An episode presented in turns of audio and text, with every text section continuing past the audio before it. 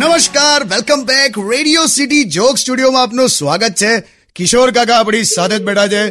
phone આવ્યો કાકા hello hello hello hello ભાઈ હેલો એટલે ઉપાડવા તો દો પણ હલો ભાઈ કિશોર હા કોણ લે મને ના ઓળખ્યો લા તું તો કોઈ લાશ છે તને કોઈ ઓળખી જાય એક તો છે ને મને હવા માણસો પર એટલો બધો ગુસ્સો આવતો હોય છે ને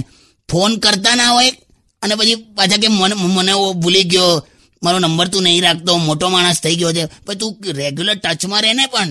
હું કહું, કોણ છે લા કોણ છે એ તે ખરેખર ના ઓળખ્યો કોણ એટલે તું કોક ગાડીનું એન્જિન બોલે છે ના ભાઈ હવે એ તો અવાજ એવો થઈ ગયો છે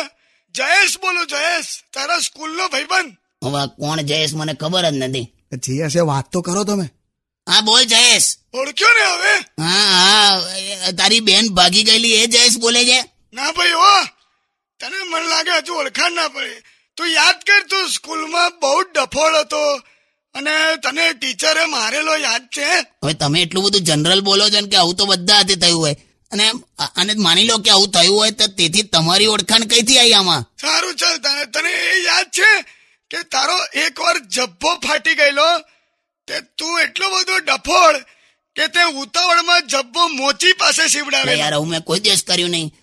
અને અને એવું મેં જયેશ મિસ્ટર આમાં પણ તમારી ઓળખાણ નથી આવતી સારું ચાલ હવે એ- એ- યાદ કર કે તને એકવાર કૂતરું કરડેલું તે પછી કૂતરાને ગ્લુકોઝ ચડાવવો પડ્યો હતો કાકા લા ગાંડો થઈ ગયો લાગે લા ભાઈ હો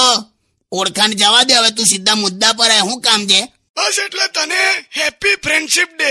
અરે હમણાં કહું તો ફ્રેન્ડશીપ હા ભાઈ હેપી ફ્રેન્ડશીપ ડે હા અને હવે ફોન મૂકી દે અને સીધો ગુજરી જજે ભાઈબંધીના સામ